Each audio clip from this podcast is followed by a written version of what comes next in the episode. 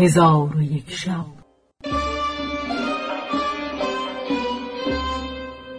چون شب سیصد و چهل و پنجم برآمد.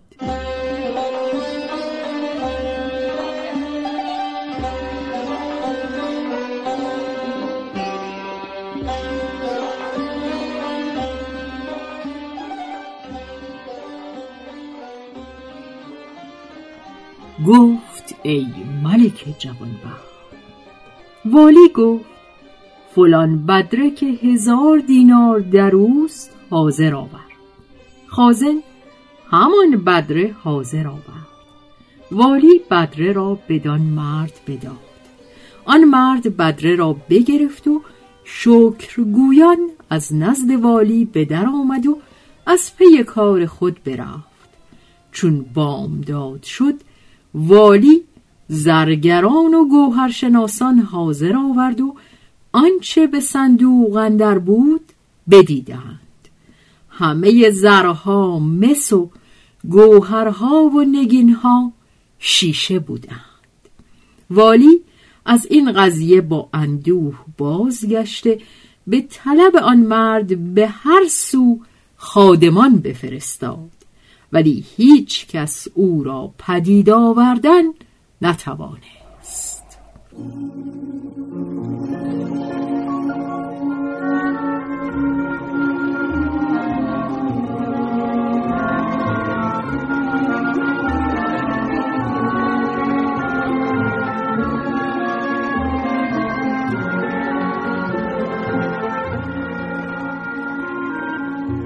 حکایت ابراهیم ابن مهدی. و از جمله حکایت ها این است که خلیفه معمون و رشید به ابراهیم ابن مهدی گفت طرف حکایتی که تو آن را دیده باشی حدیث کن. ابراهیم گفت ایوه الخلیفه بدون که من روزی به قصد تفرج بیرون رفتم.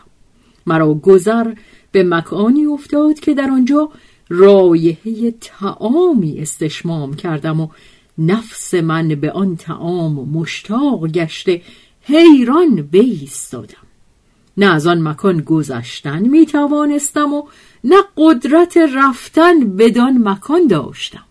چون سر بر کردم منظره ای دیدم و از آن منظره دست و ساعدی نمودار شد که من بهتر از آن دست و ساعد ندیده بودم که از دیدن آنها هوش من برفت و رایحه تعام فراموش کردم و از پی آن بودم که بدان دست و ساعد برسم که ناگاه مردی دیدم خیاط که نزدیک آن مکان نشسته. پیش او رفته او را سلام دادم و او مرا جواب سلام گفت. به او گفتم این خانه از آن کیست؟ گفت خداوند این خانه مردی است بازرگان. ابو سعید نام و جز بازرگانان با کسی منادمت نکند. پس من و آن خیاط در سخن بودیم که دو مرد با وقار و بزرگ منش از سر کوچه پدید شدند.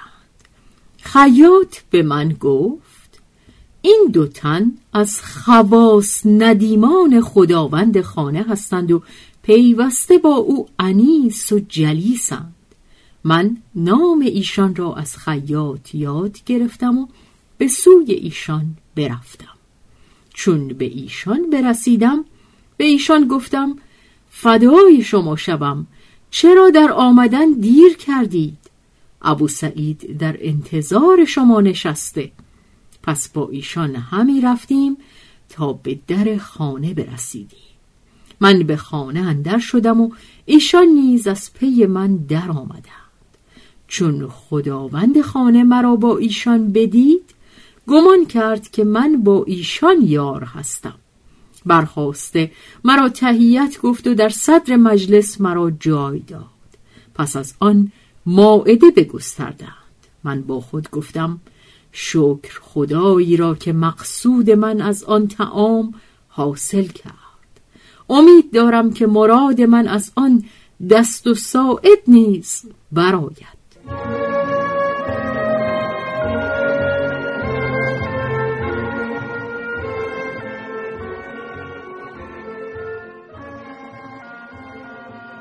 پس از آن به مکان دیگر رفته به منادمت بنشستیم. خداوند خانه را. مردی دیدم لطیف و ظریف و با من ملاطفت و مهربانی می‌کرد. به گمان اینکه من مهمان میهمانان او هستم و مهمانان نیز قایت ملاطفت به جا می آوردند به گمان اینکه من از ندیمان خداوند خانه و پیوسته ایشان بر ملاطفت و مهربانی میافزودند.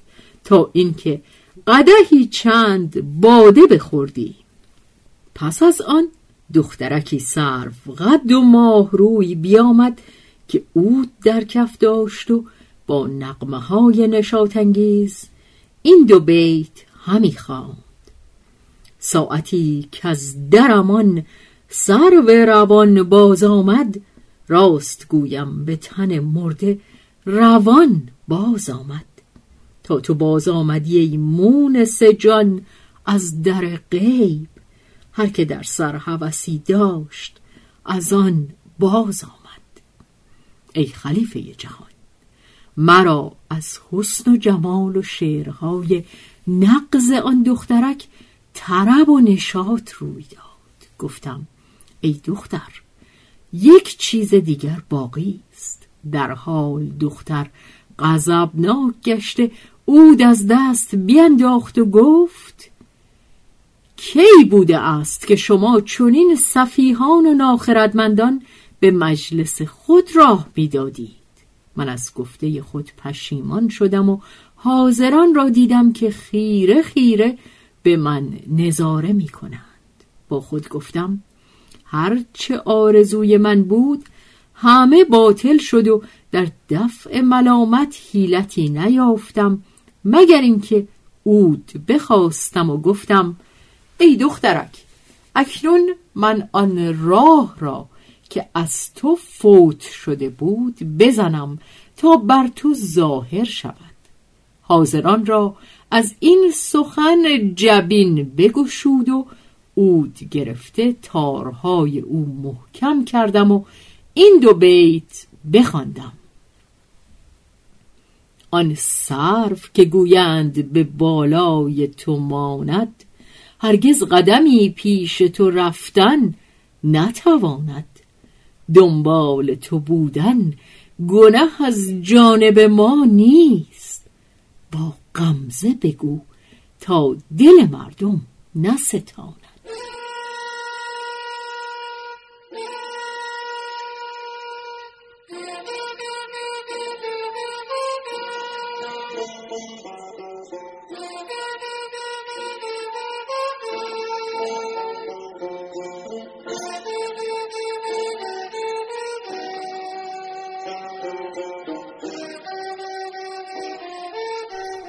دختر در حال برخواسته در پای من افتاد و پای مرا بوسیده. معذرت خواست و گفت یا سیدی به خدا سوگند من رتبت تو را ندانستم و این راه که تو برزدی تا اکنون نشنیده بودم. پس حاضران را غایت طرب روی داده به ملاطفت من بیافزود و هر یک از ایشان راهی دیگر و آوازی دیگر از من تمنا کردند. من اود همی نواختم و همی خواندم تا اینکه یاران مست شدند و بی خود بیافتادند خادمان مهمانان را برداشته به سوی منزل ایشان بردند و به جز دخترک و خداوند خانه کس نماند.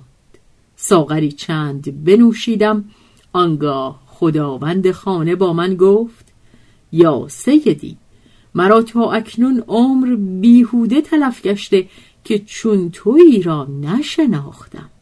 ولکن تو را به خدا سوگند می دهم که خود را به من آشکار کن. من خود را به دو آشکار نمی کردم و او سوگند داد تا من خود را بر او بشناساندم. پس نام من بشناس چون قصه به دینجا رسید بامداد شد و شهرزاد لب از داستان فرو بست.